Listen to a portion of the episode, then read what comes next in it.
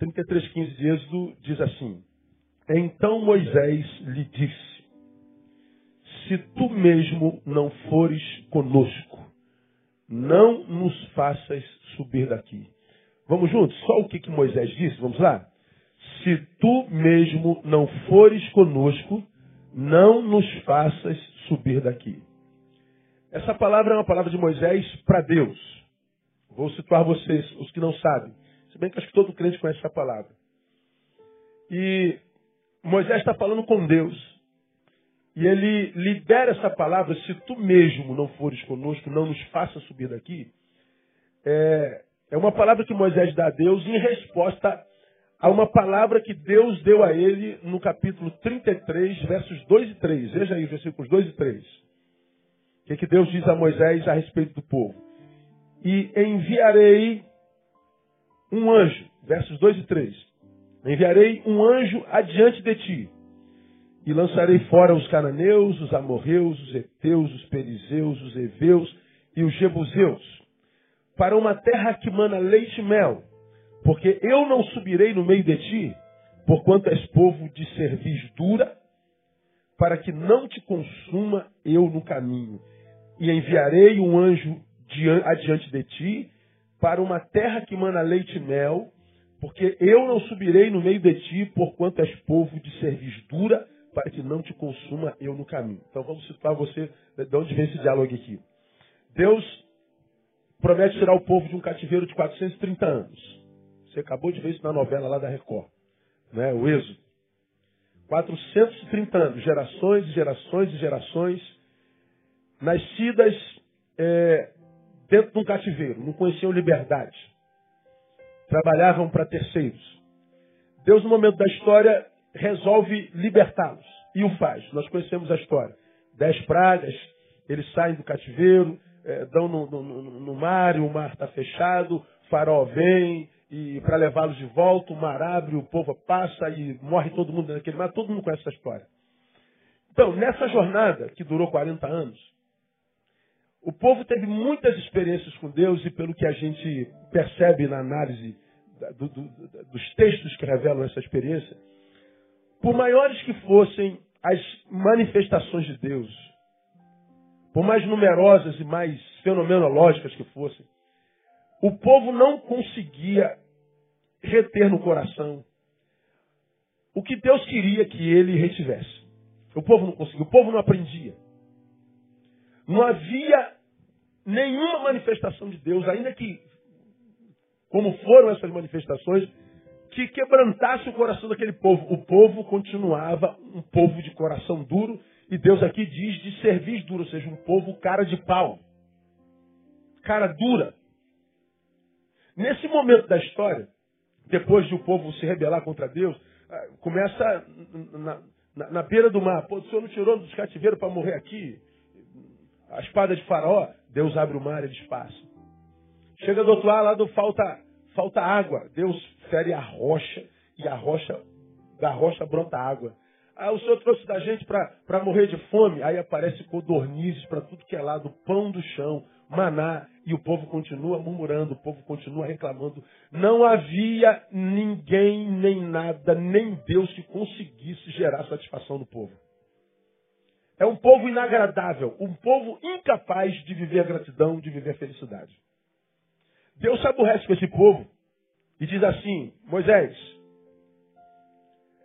eu não vou mais acompanhar vocês na jornada. A promessa continua de pé. Eu vou levar vocês para uma terra que manda leite e mel. Lá tem um povo grande, mas é um povo ímpio. Tirá-los ei de lá. Os cananeus, os amorreus, os heteus, os perizeus, os heveus e os jebuseus. Vocês não podem com eles. Mas eu vou tirá-los de lá e você vai entrar com o meu povo. A promessa continua de pé. Mas eu não vou mais com vocês. Vou enviar um anjo.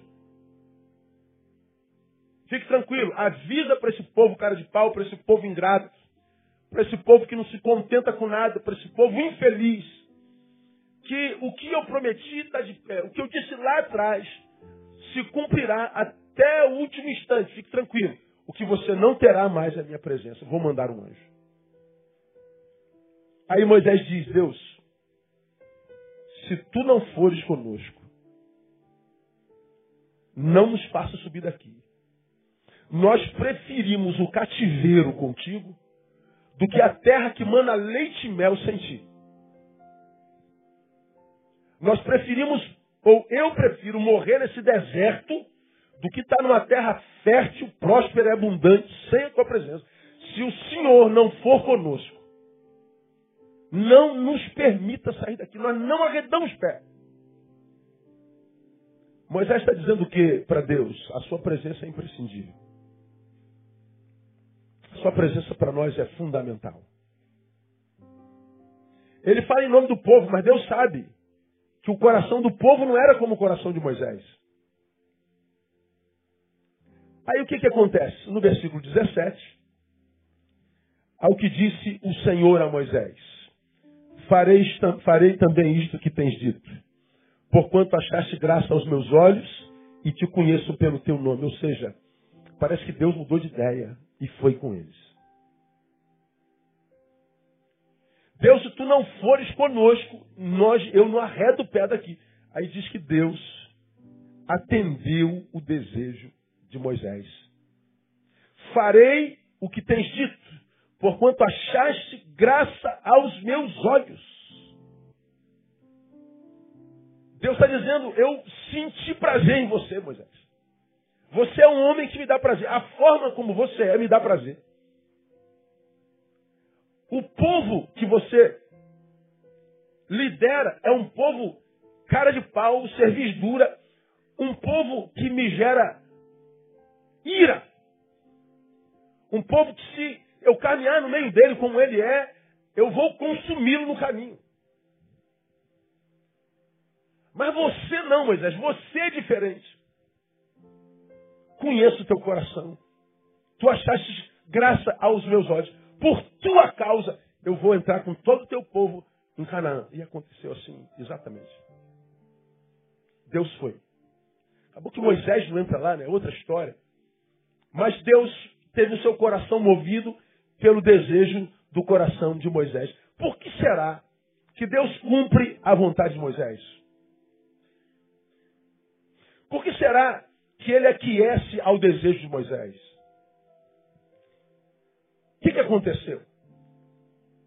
Quantas vezes eu e você estamos diante de uma, de uma adversidade, cada qual na sua e com a sua, clamamos tanto a Deus, né? pedimos a Deus para fazer alguma coisa, para Deus se manifestar, pedimos para Deus intervir, falamos com Deus.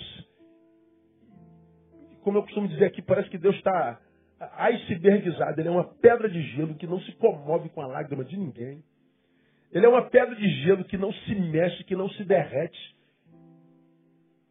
Parece que ele é um Deus distante, um Deus inatingível, um Deus tão, tão, tão, tão outro, como diz Calbart, que, que ele não consegue atentar para a dor que nós sentimos. Um Deus, meu Deus, esse Deus não é Deus, esse Deus é diabo. Mas por que será que para Moisés Deus aqueceu? Bom, penso que porque ele leu as entranhas de Moisés e achou alguma coisa na qual ele achasse prazer. Ele lê as entranhas da alma de Moisés e descobre nele um homem no qual ele tem prazer. Como você já me ouviu falar aqui, de manhã eu fiz citação disso. A gente roda aí Brasil ministrando o tempo inteiro. E a gente passa por muitos, muitos cultos que parecem mais show do que ministração da palavra. A gente se arrepia muito, mas não aprende nada. Nenhuma palavra traz reflexão. Não faz a gente pensar, raciocinar sobre nossa relação com Deus, nossa postura na vida. Nada. É só sensitividade mesmo, arrepios. E, e, e a gente vê quem está ministrando tentando levantar a multidão, animar o culto, fazer o negócio acontecer. E aí alguns perguntam, e é repetida essa pergunta, quantos aqui tem prazer em estar na presença de Deus? Aí todo mundo, é, diga glória a Deus, glória a Deus. Quantos tem prazer estar na presença de Deus? Diga aleluia, aleluia. Todo mundo tem prazer estar na presença de Deus. Bobagem, bobagem. A pergunta a ser feita não é quem tem prazer estar na presença de Deus. A pergunta a ser feita é Deus tem prazer estar na tua presença? Como não ter prazer estar na presença de um Deus que é fonte de toda a bênção, de toda a bondade? Como não estar, não ter prazer estar na presença de Deus que é justo?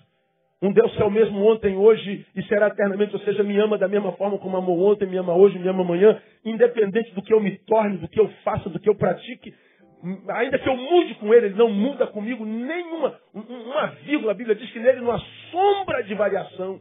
Não há como pensar num Deus como o nosso de mudar. Do mesmo jeito que ele me tratou ontem, me trata hoje, vai me tratar amanhã. O que muda é a forma como me relaciono com ele. Como não amar um Deus que é a fonte de tudo que eu tenho, de tudo que eu sou? Como não ter prazer estar na presença dele? Mas essa pergunta é tola. A pergunta para a nossa edificação nessa noite é: Deus tem prazer em estar na tua presença? Essa é uma pergunta que só nós, a respeito de nós mesmos, pode responder. Ninguém. Andréia não pode responder por mim. Não, Deus tem prazer estar na presença do meu marido. E como é que ela pode saber disso? Ela não conhece as entranhas da minha alma, nem eu dela. Eu não posso responder pelas minhas filhas, nem elas por mim. Eu não conheço as entranhas da minha, da, das minhas filhas. Nós não conhecemos nossos filhos. Agora, nós nos conhecemos um pouquinho mais.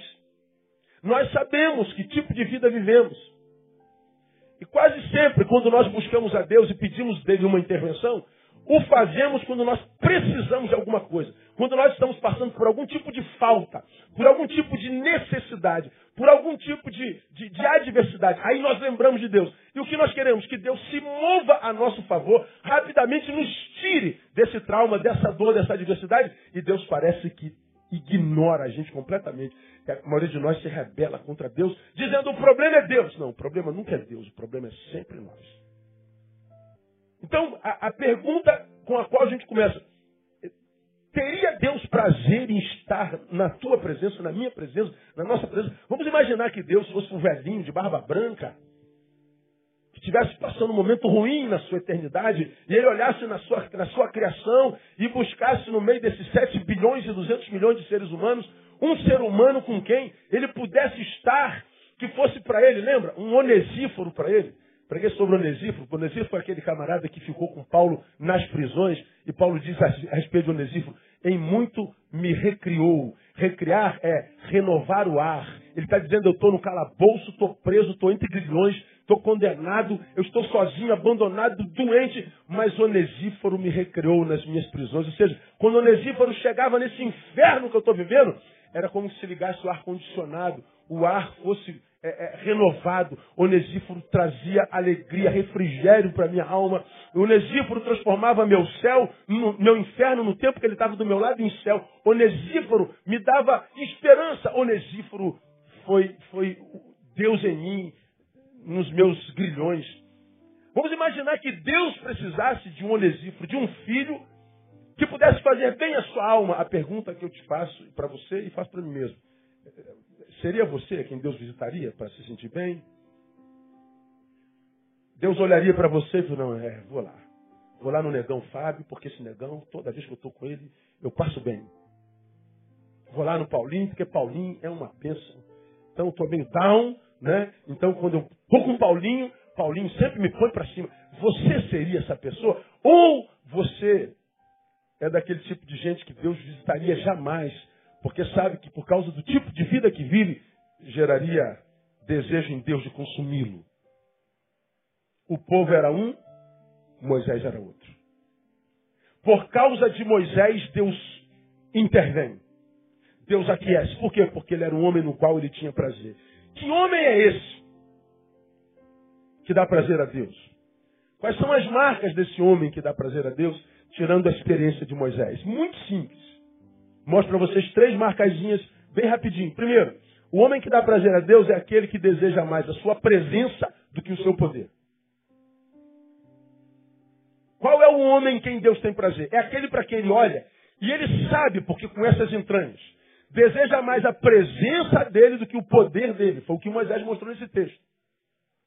Foi o que Moisés revelou. O anjo que Deus disse enviarei adiante de ti, o que vai tirar os Zebuseus, os Eteus, os Eveus, os Perizeus, os Cananeus, esse anjo que eu vou mandar na tua frente para abrir a porta da terra da promessa, para cumprir o prometido, esse anjo é poderoso, ele vai colocar, vai introduzir vocês nessa terra prometida. Fique tranquilo, ele é poderoso e vai acompanhar, vai me substituir muito bem. Para o que vocês desejam está de bom tamanho, ele é o maior. Moisés diz assim: Olha, eu não quero teu poder.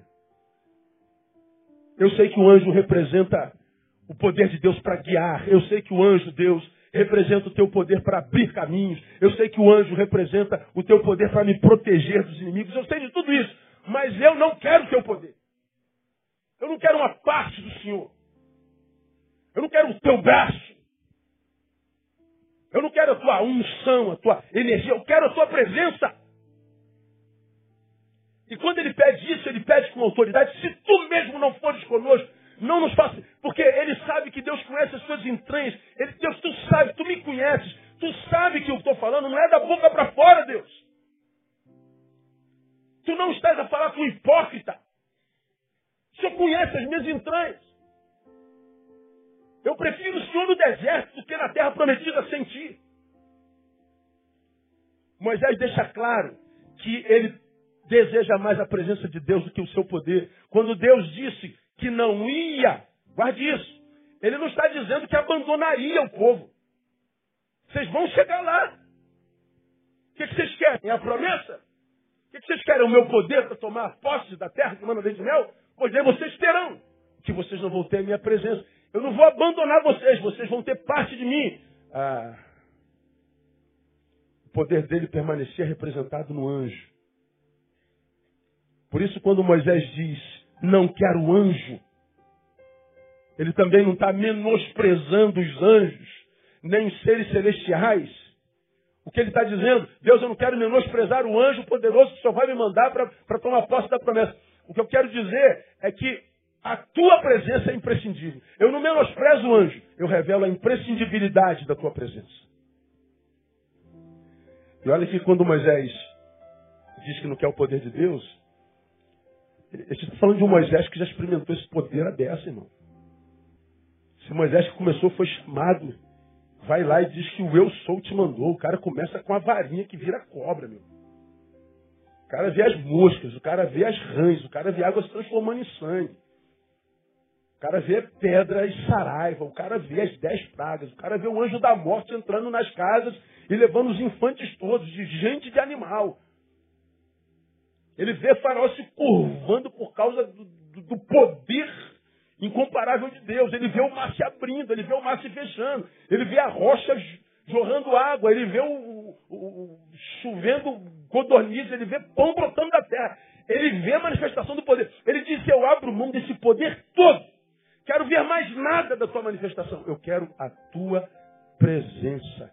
Deus, as minhas vitórias é até aqui vividas as bênçãos com as quais tu nos abençoaste, a glória que nós tivemos entre os homens, não corromper o meu coração. Eu não sou comprado pelo seu poder. Eu não me vendo para as suas bênçãos. Eu quero a tua presença. Deus continuava a ser a sua maior bênção. Aí a pergunta para a nossa reflexão hoje é: e nós? Somos assim, irmão? Fala a verdade. Você está aqui doente. E alguém te falou que Jeová é Rafa, o Senhor que sara. Nós cantamos que Ele sara todas as enfermidades. Você acredita nisso, amém ou amém? Ele sara todas as enfermidades. Então, se Ele é Deus e sara todas as enfermidades, aqui estou eu na tua igreja, Deus. Está no lugar certo. Ah, Ele é aquele que, cuja porta que Ele fecha, ninguém abre, mas a porta que Ele abre, ninguém fecha. Então Ele diz, Ele tem a chave de todas as portas. E você está aqui precisando que uma porta seja aberta. Você diz que natureza é a porta na qual você precisa entrar. Deus tem a chave para essa porta. Ele pode abrir essa porta. Amém ou não amém? Ok? Você está no lugar certo. Ele tem a chave mesmo para isso. Ele é o Deus que disse que supriria todas as nossas necessidades. Jeová Jireh, o Deus de toda a provisão. Então, tudo que eu preciso para o dia a dia, até o fim dos meus dias, ele diz: suprirei todas as suas necessidades. São todas. Se você tem necessidade, está no lugar certo, ele é capaz de fazer mesmo. Mas responda para si. A presença de Deus, para você que é doente, é mais importante do que a cura que você busca. Quando você se ajoelha lá no teu quarto, na tua devocional, e chora na presença dele, porque está doente. Chora, Deus cura teu servo. Você chora, se emociona. É o que Deus ouve da tua boca. Agora, quando Deus lê no teu coração, o que, que ele lê? Você deseja mais a cura, a manifestação do poder ou a presença dele? Você seria capaz de dizer, Deus, eu prefiro morrer nessa doença, mas na tua presença, do que ser curado e me afastar de ti. Deus, eu prefiro morrer nesse deserto com pão e água do que entrar nessa porta da prosperidade, mas lá me esquecer de ti. Responda para si, sinceramente. Você está querendo um companheiro, uma companheira? Solidão está te fazendo mal? Você deseja mais a presença de Deus do que a presença de um marido, de um homem? Você deseja mais a presença de Deus do que uma mulher, do que uma esposa? Por que, que Deus mudou de ideia? Por que, que Deus disse não e depois, ok, vou fazer o que você quer? Por quê? Porque Deus, quando olha para a entrada daquele homem, diz: Eu estou vendo a sinceridade do teu coração. Eu sei que você anseia pela terra prometida. Eu sei que você tem sonho de, de gerações de estar nesse lugar. Mas quando tu dizes, Eu abro mão desse lugar pela tua presença, eu sei que você está dizendo a verdade. E o que, é que Deus faz? Porque você não precisa daquilo para me amar, aquilo já é teu no nome de Jesus. É possível que alguns de nós, ou a maioria de nós, não tem o que precisa exatamente porque precise tanto que se não tiver aquilo, abre mão de Deus. Eu, eu, eu poderia aqui, ó, eu, eu poderia citar nomes de tanta gente que outrora tinha muito pouco o básico. Pediu a Deus para prosperar, pediu a Deus para enriquecer, para passar no concurso, para abençoar a empresa, e Deus fez. E depois que conseguiu passar no concurso, depois se ganha bem, depois que a empresa prosperou, depois que o marido é, angelical chegou, a esposa divina chegou. Aí o, o emprego virou Deus no lugar de Deus, a empresa virou Deus no lugar dele, o marido virou Deus e a esposa virou deusa. Colocaram Deus lá no final da fila. Quanta gente que não podia ter filho, tem filho e o filho vira Deus. O emprego vira Deus. Quantos estavam doentes agora curados? Usam a saúde não mais para servir a Deus, mas para dar prazer à carne, que agora está curada. É o caso dos dez leprosos, lembra? Preguei sobre isso tem um mês. Dez leprosos, Deus cura os dez.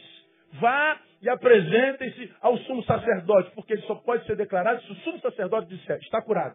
Eles saíram do lugar da marginalidade, da doença, porque o, o, o, leproso vivia à margem da cidade, vivia longe da família, longe dos filhos, perdia o emprego, eles viram, eh, viraram marginal, havia uma terra de, de, de leprosos.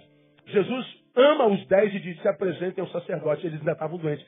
À medida que eles obedeceram, ou seja, foram se apresentar ao sacerdote, eles no caminho foram sendo curados. O que curou foi a obediência. Você acredita que quando chegar no sumo sacerdote você está curado? Acredito. Então vai já se apresentar ele. Eles foram doentes. Não vai acontecer, gente. Vai acontecer. Eles foram. E foram curados. Um para no meio do caminho entre crise. Eu estou entre obedecer, ir ao, ao sumo sacerdote e voltar para agradecer a Jesus. Obediência ou gratidão? As duas coisas são virtudes maravilhosas no ser humano: obediência e gratidão. Nove tomaram posse da cura, devem ter se apresentado vazaram. Um ficou entre obediência e gratidão. Lá no fundo ele diz: Não, eu vou voltar para agradecer. Porque eu acho que a gratidão talvez seja mais importante do que a obediência. Porque ele falou que eu posso me apresentar ao sumo sacerdote, eu posso fazer isso depois. Mas é possível que eu chegue lá e não tenha mais coragem de voltar tanto para agradecer. Então, já que eu estou curado, eu vou voltar para agradecer. Ele vem e diz assim: Jesus, olha, eu vim agradecer ao Senhor porque eu fui curado, que eu pedi ao Senhor, eu recebi. O Senhor me abençoou. O Senhor me mandou me apresentar o sumo sacerdote, mas antes de obedecer, eu quis agradecer. Aí Jesus diz assim: Mas quantos eram? Eram dez, não eram? Eram. Cadê os outros nove? Não sei, Senhor. Aí Jesus diz para aquele único: Vai, a tua fé te salvou. Agora você não está curado só do corpo, você está curado da alma. Você não mudou sua, sua forma de ir, você mudou o seu destino. Porque por causa da tua postura, meu filho, os outros estavam indo para o inferno doentes, agora estão indo para o inferno saudáveis. Não mudou destino, você mudou não só a forma de ir, agora você vai curado e você vai para a presença de Deus na eternidade. Porque a tua gratidão é o reconhecimento de que é, você sabe quem te curou. Quantos de nós, irmãos, Quando tínhamos saúde, não lembravam de Deus. Quando a empresa estava bem, não lembravam de Deus. Quando o casamento estava bem, não lembravam de Deus. Quando tínhamos que não lembravam. Agora nós perdemos, pronto, viramos crentes. Quantos crentes que se converteram por interesse? Ou seja, não são crentes porcaria nenhuma. Pergunta irmão que está do seu lado. Tu é crente, irmão? Fala, pergunta ele. Quem é crente, diga glória a Deus. Você sabe do que eu estou falando. Deus, a terra prometida me é muito desejada. Eu ambiciono demais por muitos anos. Mas eu quero que tu saibas que a tua presença é mais importante para mim. Desejo tua presença mais do que o teu poder. Agora, quando é que nós, na prática, dizemos para Deus que a presença dele é mais importante para nós? É quando a gente ora, ó oh, Deus, a tua presença é mais importante do que o marido. Ó oh, Deus, eu estou com câncer, mas a tua presença é mais importante que a cura. É discurso? É oração? Não, não é não. Discurso vazio através de canções, através de. Não, não é não. Deus sabe, com as nossas posturas, como é que nós revelamos que Ele e a sua presença é mais importante do que o seu poder. Quando é que nós mostramos isso? Quando o resultado que a gente ambiciona é menos importante do que o estabelecimento da sua vontade. Como que Deus sabe que eu desejo a sua presença mais do que o seu poder? Quando ele vê em mim que o resultado que eu ambiciono, desejo, preciso, pelo qual clamo, é importante para mim, mas não é mais importante do que a sua vontade. Então, como que ele diz assim, Deus, eu preciso desesperadamente dessa cura. Mas, Deus, se não for da tua vontade me curar, eu fico com a tua vontade e abro mão da minha. Existe isso, pastor? Deus, eu quero muito casar, mas se for da tua vontade que eu não case, eu fico a tua e abro mão da minha. Aí lá dentro você assim, não, Jesus, fala isso não, não, fica amarrado em Jesus. Eu quero tua vontade, mas tomara que a tua não seja essa. Mas, Jesus amado. Eu até quero, sabe que eu quero, mas se puder, quer lugar. Né? Então, é, o resultado, claro, qualquer um que trabalha espera resultado, qualquer um que planta espera resultado. Mas lembra como que Jesus nos ensinou a orar? Pai, se for possível, afasta de mim esse cálice. Todavia, seja feito o quê? Não como eu quero, mas seja feita a tua vontade.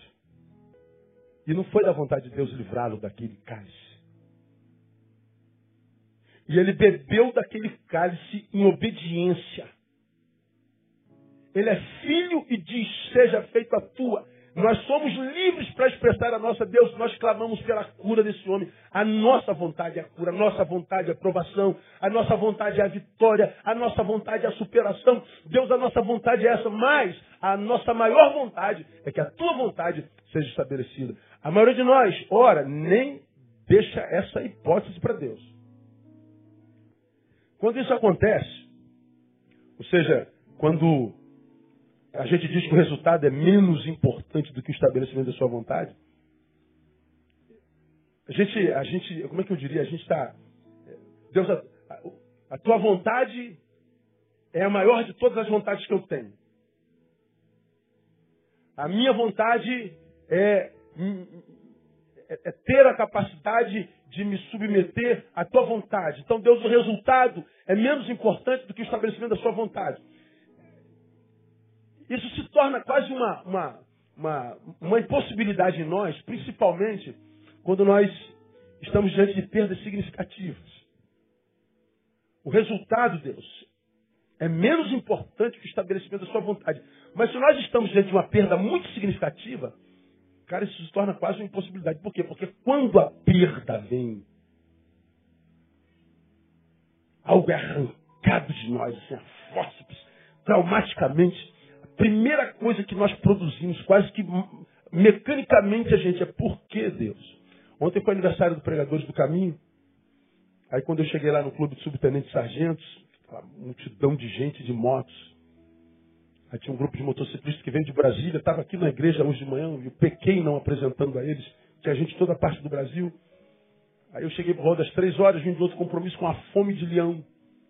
Aí eu já cheguei, cara, ainda tem churrasco, pelo amor de Deus, diga que tenha. Não tem, pastor, vamos lá, ainda fomos na cozinha. Quando eu cheguei na cozinha, quase desnutrido de tanta fome, Aí eu vou pedir uma coisa, a menina cola em mim. Pastor, posso falar com o senhor? Eu falei, Pô, pode, mano.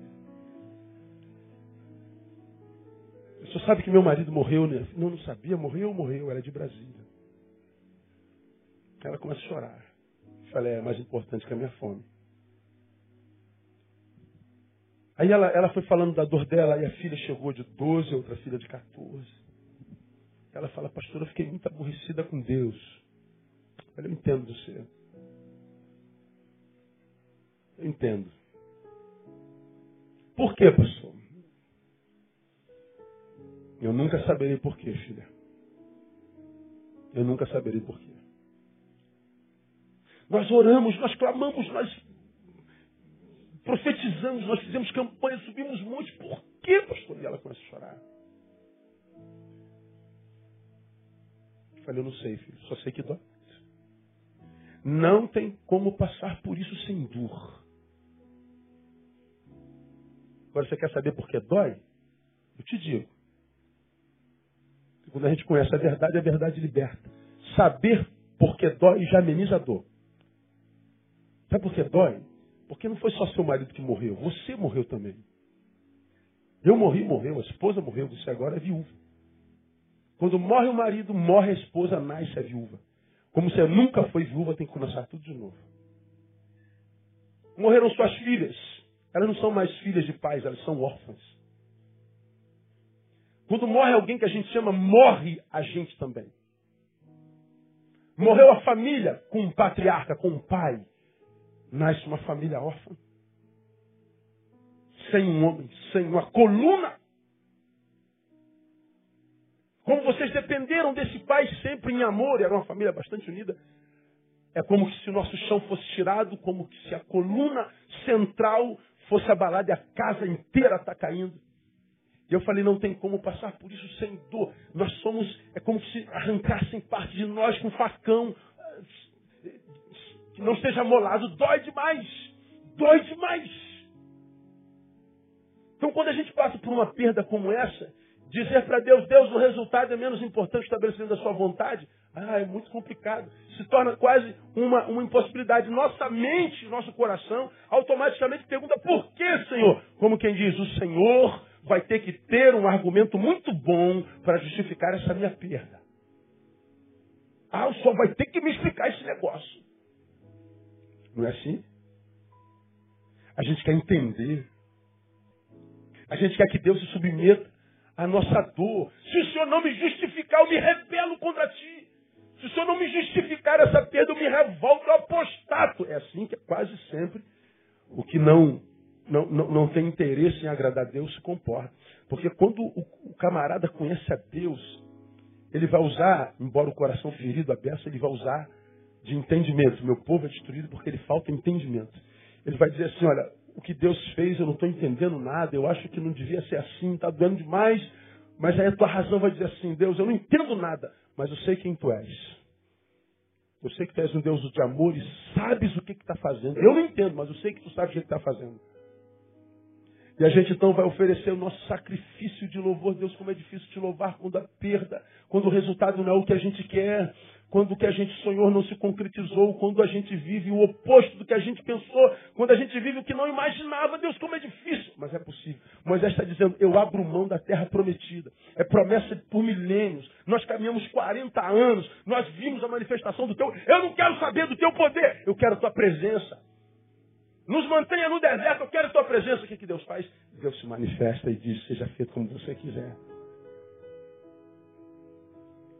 Então você que está aqui, irmão, sofrendo, Deus sabe que você está sofrendo. Por causa de gente chorando. E a Bíblia diz que Deus colheria no seu odre cada lágrima de vocês. Cada lágrima. Ele sabe o que, que você está passando. Seu Deus não é retardado. Seu Deus é um Deus que, quando nós estávamos rompidos com Ele, mandou Jesus para fazer reconciliação. É um Deus que diz que supriria todas as nossas necessidades, ou seja, necessidades seriam realidade em nós enquanto vida em nós houvesse. Agora, quando essa necessidade aparecer, ele supre, quando essa outra aparecer, ele supre, quando essa outra aparecer, ele. Então, quando ele suprir nossas necessidades, não está dizendo que ele acabaria com elas. Elas serão sucessivas porque nós somos seres caídos.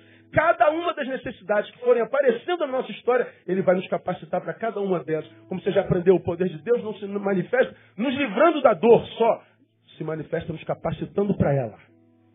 Então, se a dor chegou, a adversidade chegou, Deus vai te dar força para suportar o nome de Jesus. O problema é que nós achamos que o que Deus faz é nos livrar dessa dor. Não, Ele nos capacita para elas. Algumas dores são inevitáveis. Então, como é que nós mostramos para Deus que a presença dele é mais importante, quando o resultado é menos importante do que o estabelecimento da sua vontade? Não é com cançõezinhas, coraçõezinhos, discursos vazios. A postura de Moisés está dizendo: a terra prometida é nosso desejo por várias gerações, mas sem a sua presença eu prefiro perdê-la. Compartilhei aqui tem uns 5, 6 anos. Eu me conheço bem. Eu sei exatamente o que poderia me tirar da presença de Deus. Ah, mas eu sei assim, na palma da minha mão qual é a minha fraqueza. Sobre a fraqueza do outro que nós temos a imaginação, né? Quando eu falo assim, a minha fraqueza é a cabeça de vocês, começa a pensar. Deve ser mulher, dinheiro, fama, glória, sei o quê. Não é não, pastor? Não te interessa. É minha. Né? Você tem a tua, não tem? Eu sei exatamente qual é a minha. Já falei aqui, eu sei o que eu seria se ele não me alcançasse em agosto de 83. Eu sei de que profissão eu seria, que tipo de profissional eu seria. Só imaginar o que eu faria da minha vida e como eu faria o que eu faria já me dá tremor. Conheço a minha personalidade. Mas ele me alcançou lá atrás, como quem diz, eu estou te livrando do que você poderia ser longe de mim. Hoje, já que passou do ponto de eu ser o que poderia ser, eu olho lá atrás da minha conversão e falo assim, Deus, que bom que tu me salvaste lá atrás.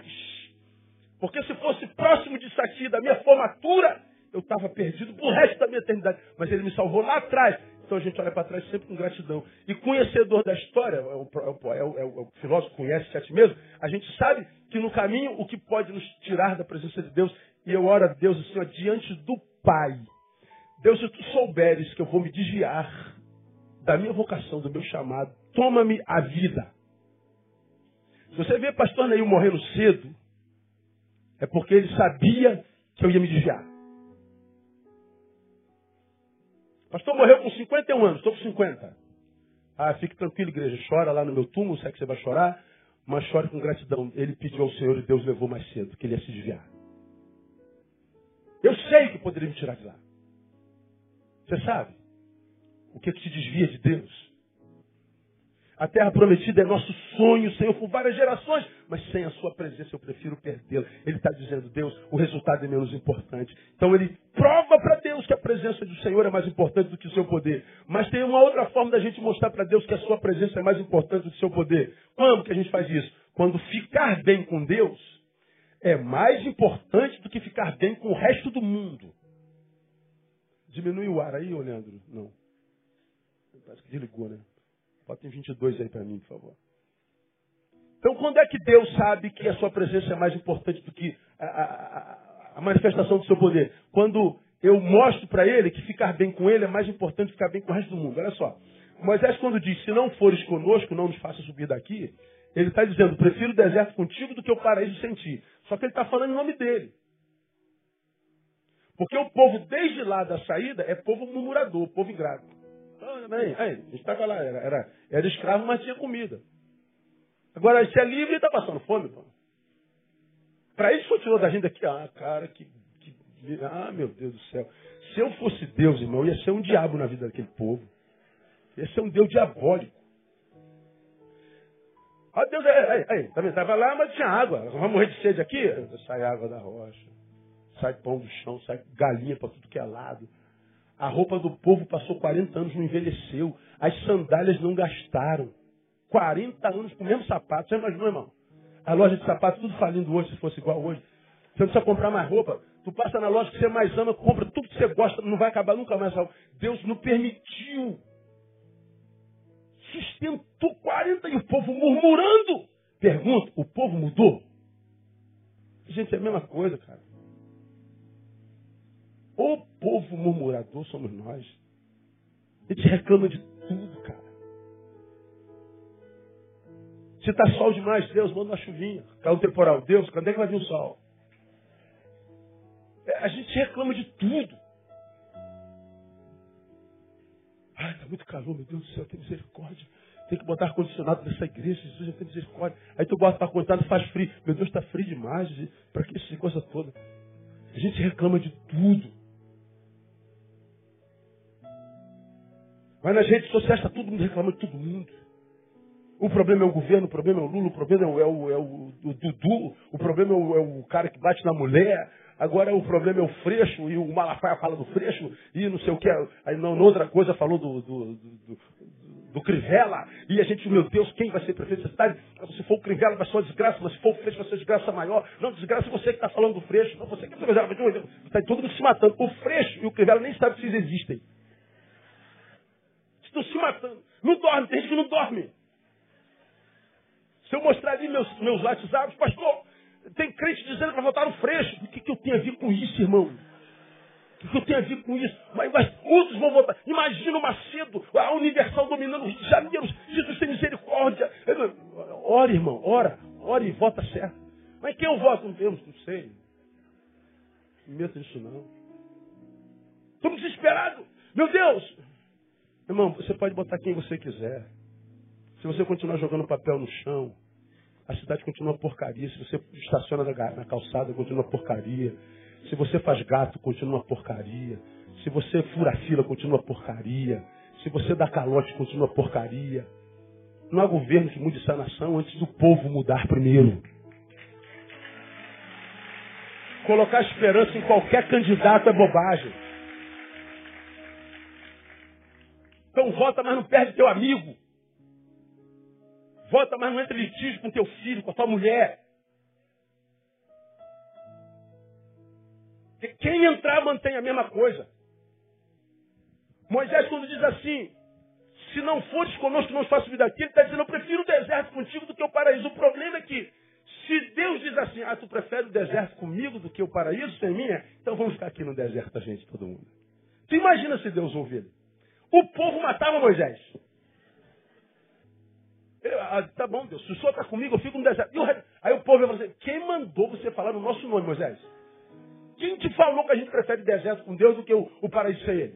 Quem te deu é, procuração para falar no nosso nome? Tu imagina, ele ia ficar mal com o povo. Mas Moisés diz assim, eu prefiro ficar bem contigo. E isso é para mim é mais importante do que ficar bem com o resto do mundo. Quantos de nós fica mal com Deus porque não sabe contrariar o mundo?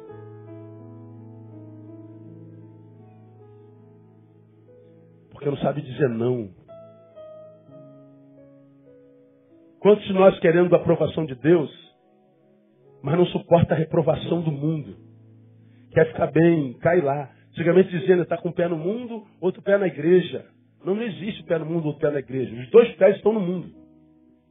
A palavra de Deus diz, é sim, sim, não, não. O resto é o quê? É maligno. Está com o Senhor? Tô, amém. Está com o Senhor? mais ou menos, então está com o diabo. Quem comigo não ajuda, espalha. Quem não é comigo, é contra. Não, senhor, não tem nada contra. Eu não estou aí com o senhor, mas também não tem nada contra. Está totalmente contra. Está comigo não, está contra. Não existe é, esquerda de. Não, é sim, sim. É, é comigo, meu filho, sou. Então mostra com o seu bronco procedimento, diria Tiago. Não, não estou. Ele diz lá para a igreja, lá no, no, Apocalipse, se você fosse quente, ou seja, fosse o cara do, do fogo, estivesse comigo, em santidade, em verdade, eu te respeitaria. Se você fosse ateia, fria, não me considerasse nada, eu te respeitaria. Mas porque você é morna, eu vou te vomitar. Você me dá ânsia, você me dá nojo, igreja. Jesus falando sobre a sua igreja. O que, é que nós somos? Cara, você que está aqui precisando de uma intervenção de Deus, você que está aqui precisando de uma manifestação de Deus, você está no lugar certo, Deus é fiel, Ele é poderoso, Ele pode fazer, Ele quer fazer. Mas o que, que Ele vê quando olha para você? Você acha que Ele só ouve o discurso da boca? Não ouve. Ele lê a vida. Moisés falou, não quero saber, cara, o que, que o povo vai pensar. Deus, é, a sua presença é mais importante. Quando a gente mostra para Deus que a presença dele é mais importante, digam o que quiserem dizer de nós. Difamem, mintam. É verdade não? O Senhor sabe quem a gente não sabe? Sabe? Então tá tudo certo, tudo certo, meu filho. Siga em paz. Você vai ver, o mundo se levanta contra você. Se levanta para cair diante dos seus pés no nome de Jesus.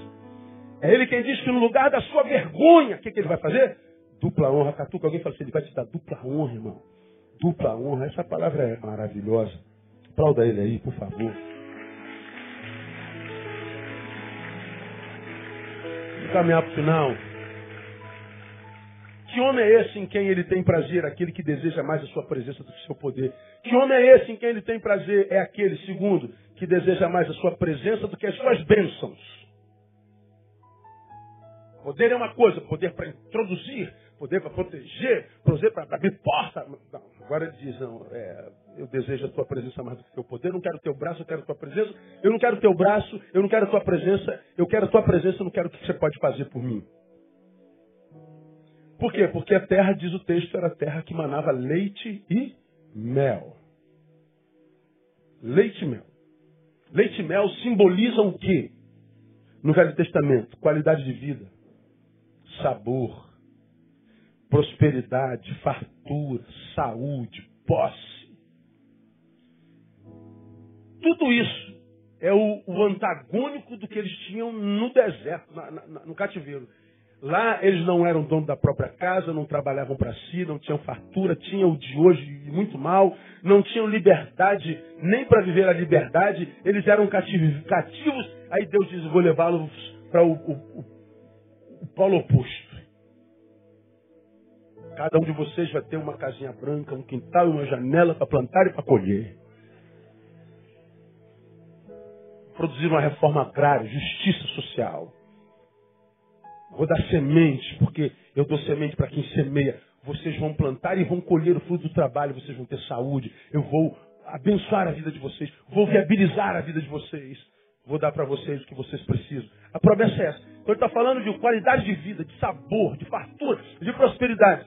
Portanto, quando Moisés faz a sua afirmação, não nos passa essa vida aqui sem a sua presença, ele está dizendo, Deus, eu abro mão de qualquer benesse pela certeza da sua presença. Eu abro mão de status quo, eu abro mão de qualidade de vida, eu, eu caio minha qualidade de vida. Deus, eu passo por, com pão e água, mas eu não abro mão da tua presença. Deus, a tua prosperidade não me interessa sem a tua presença.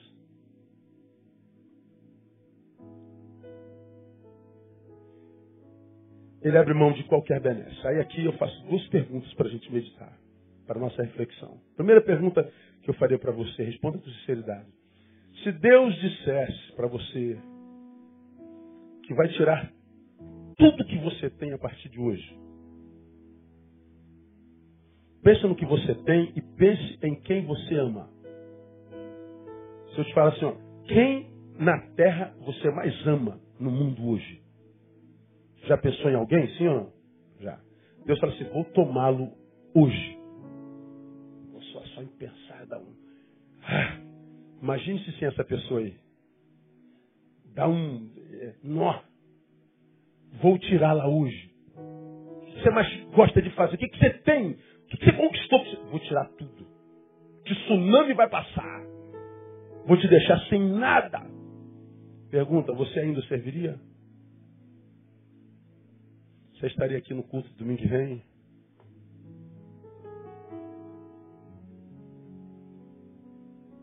O exemplo vem da onde? Da mulher de Jó, né?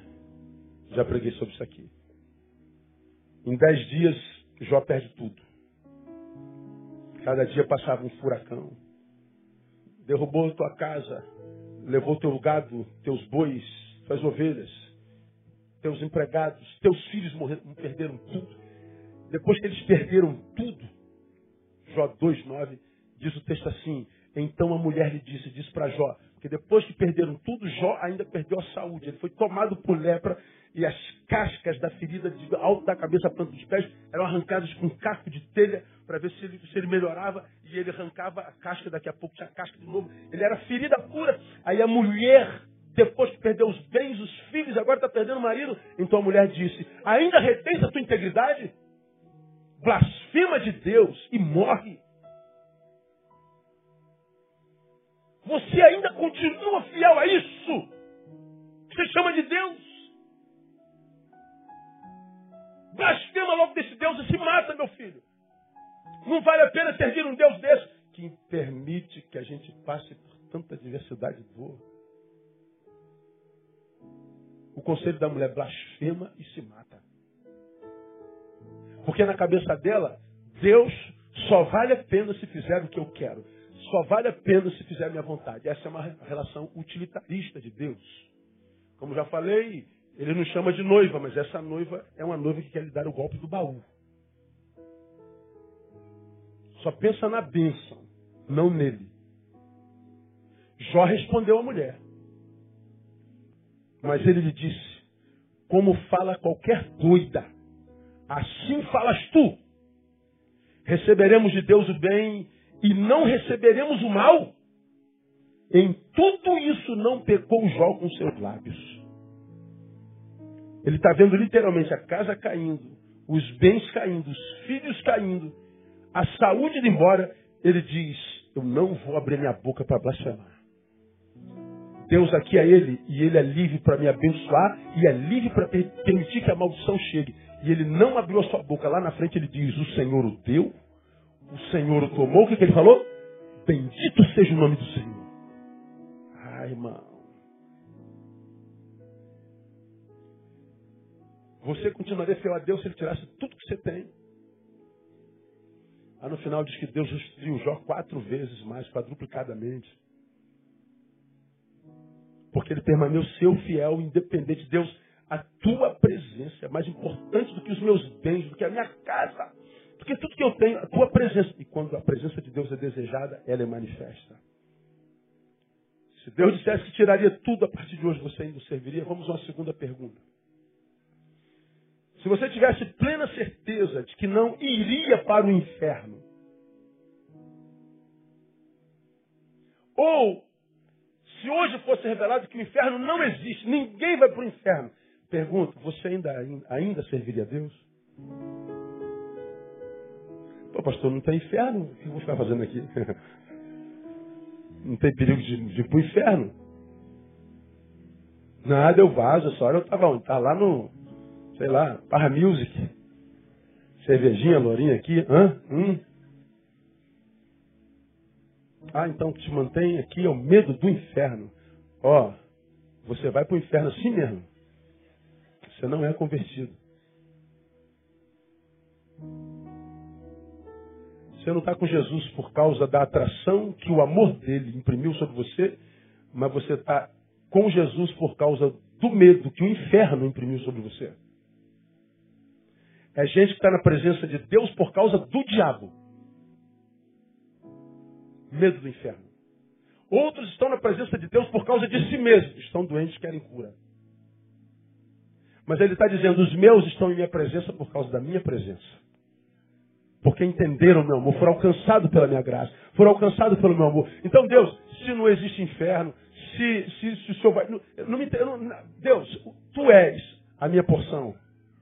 Tu és a razão da minha vida. Tu és a razão do meu caminhar, do meu respirar. Tu és a razão. Nada me impulsiona a ti, nada me afasta de ti. Tu és a razão. É, Moisés está dizendo, é, é isso, Deus, eu te amo mais do que as tuas bênçãos. Como que Deus pode dizer não para um homem desse? Você diria? Vamos terminar. Já estou falando demais. Qual é o homem que dá prazer a Deus, que ama mais a sua presença do que o seu poder, do que as suas bênçãos. E por último, é aquele que se recusa.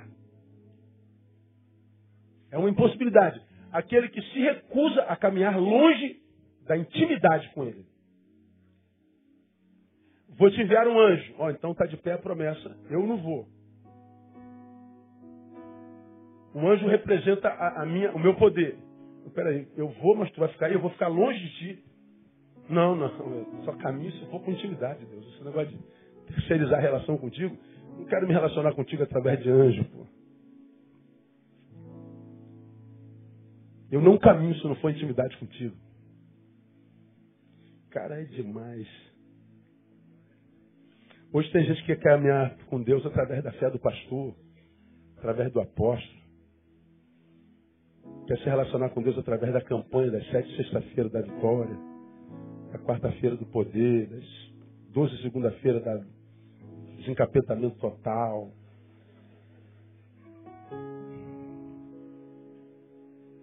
Gente que está na igreja todo dia, mas não tem no quarto dele um altar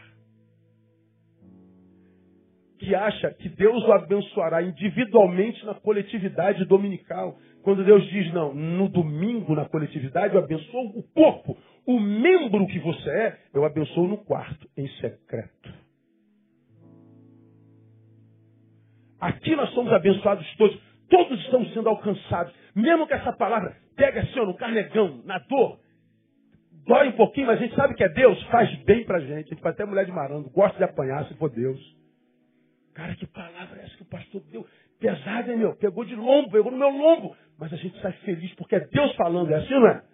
Está abençoando o corpo. Agora, o membro, o dedinho que você é, o passo que você é, a orelha que você é, Deus abençoa onde? No quarto, no secreto. Se o teu quarto não tem um altar, é só lugar de dormir, está perdido, irmão. Moisés está dizendo, Deus, eu só caminho se for intimidade. De longe, não, eu não quero, eu não quero me relacionar com o Senhor através do pastor Neil através da igreja. Eu quero me relacionar com o Senhor com intimidade, pô. Eu me recuso a sair daqui sem intimidade contigo. Ah, que coisa, cara. Meu Deus do céu, Deus, eu preciso me converter. Aí, tem um autor chamado Richard Dawkins, ateu, que em 2006 escreveu um livro chamado Deus, um Delírio. Depois que você acabar de ler esse livro, você não mais acreditará no Deus que acreditou até começar a lê-lo. Ó, vendeu milhões no mundo inteiro. E eu vi crentes do mundo inteiro revoltados com Dawkins. Deus um delírio, capetado, tomaram com o diabo de tome a maldição para tudo que ela que o crente para amaldiçoar não é bom, né, cara? Difícil é ver crente abençoado, mas amaldiçoando, irmão, é se o cara é bom. Sei onde que ele aprende isso. Aí discordou da ideia dele, pronto, não presta, vagabundo, ladrão, diabo te carrega, lá, lá, pum. Nego louco com Dawkins. Comprei um livrão, li o livro. Depois teve outro autor lá da faculdade de Yale, que estudou com ele, que escreveu é, Deus no Delírio, é, Hawkins, não, como é que meu nome? O Delírio de Dawkins. É. é. Dawkins escreveu Deus no Delírio e ele escreveu O Delírio de Dawkins. Chamou Dawkins para um debate, Dawkins não foi. O Dawkins fez do ateísmo o seu sacerdócio. Como eu falei aqui domingo, deu que falar, apanhei para burro de um monte de gente aí, que o cara para ser ateu hoje, o cara tem que ter muita fé, irmão. Não acreditar que uma, uma, uma mente inteligente criou um mundo como esse, um corpo como o nosso. Acreditar que tem uma bola de fogo lá em cima queimando há milhares de anos aquecendo o planeta, de onde vem aqui nada. Foi um negócio que explodiu e deu no sol. Acabou. Cara, tem que ter muita fé para acreditar que esse negócio, que o nosso corpo funciona. É, cara, eu não tenho fé para ser ateu. Não dá. Eu sou muito incrédulo. Então, o, o cara, eu tinha que ser crente, não teve jeito, não dava. Tem que ter muita fé para acreditar que a, a, não inteligência gerou um negócio tão inteligente.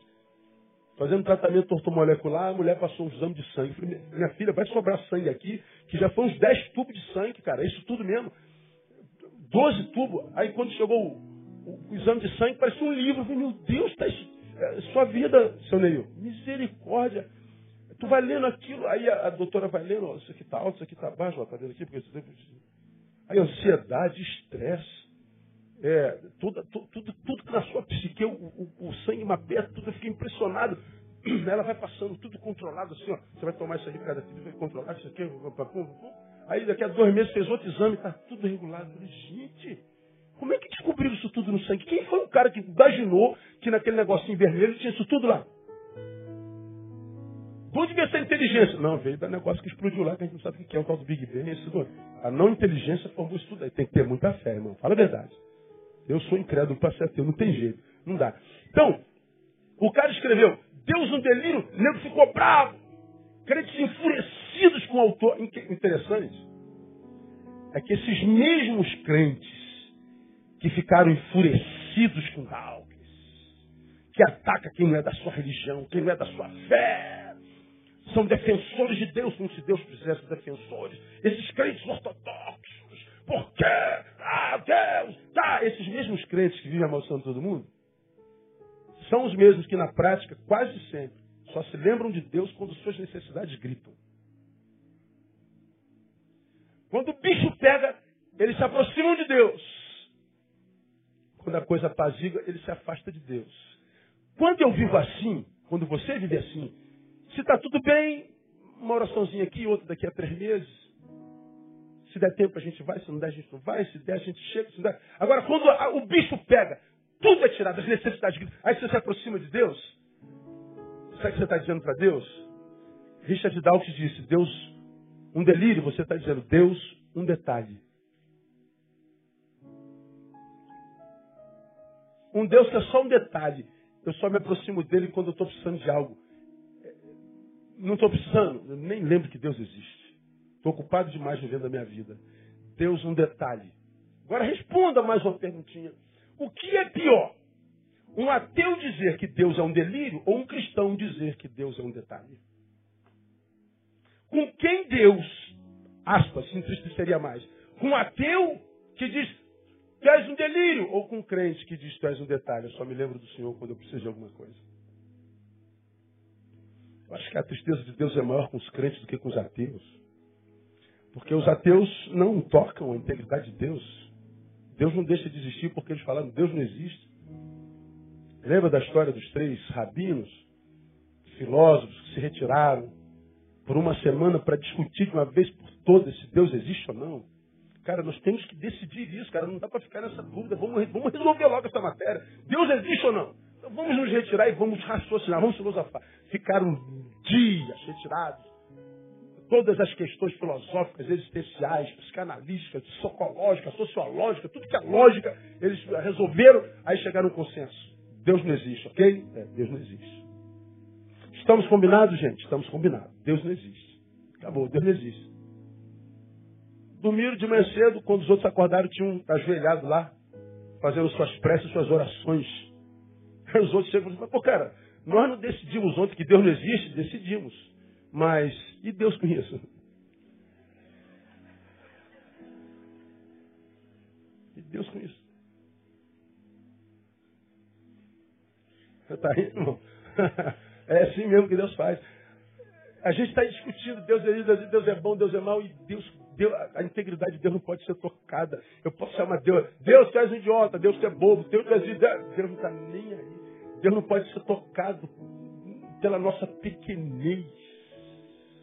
Ele é. Nele não há mudança nem sombra de variação.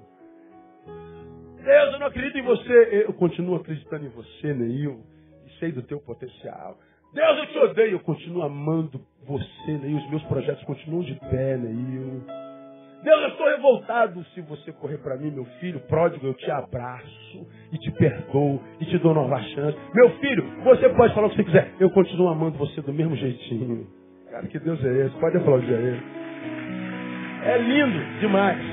É lindo.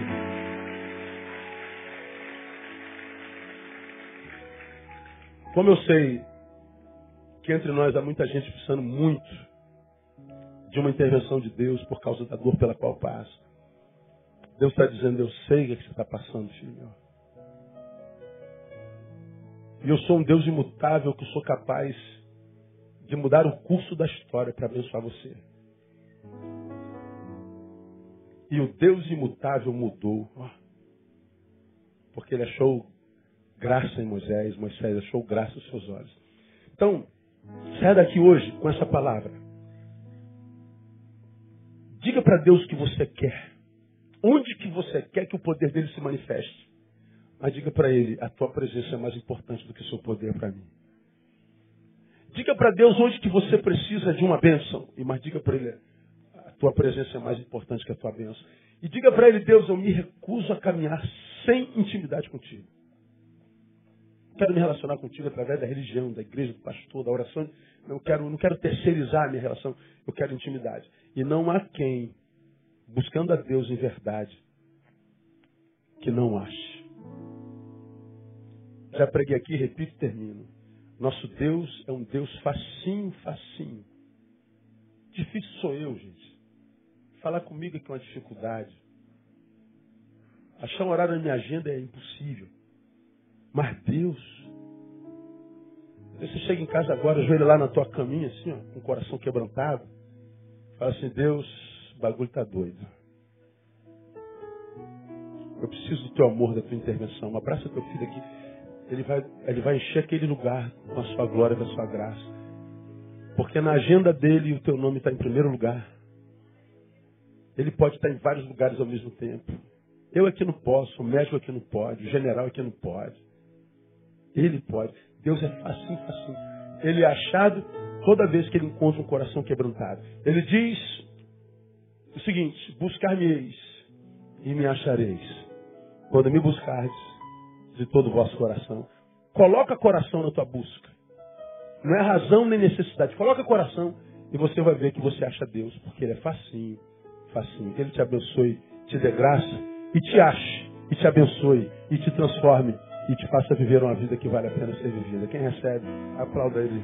O melhor aplauso. Louvado seja o nome do Senhor.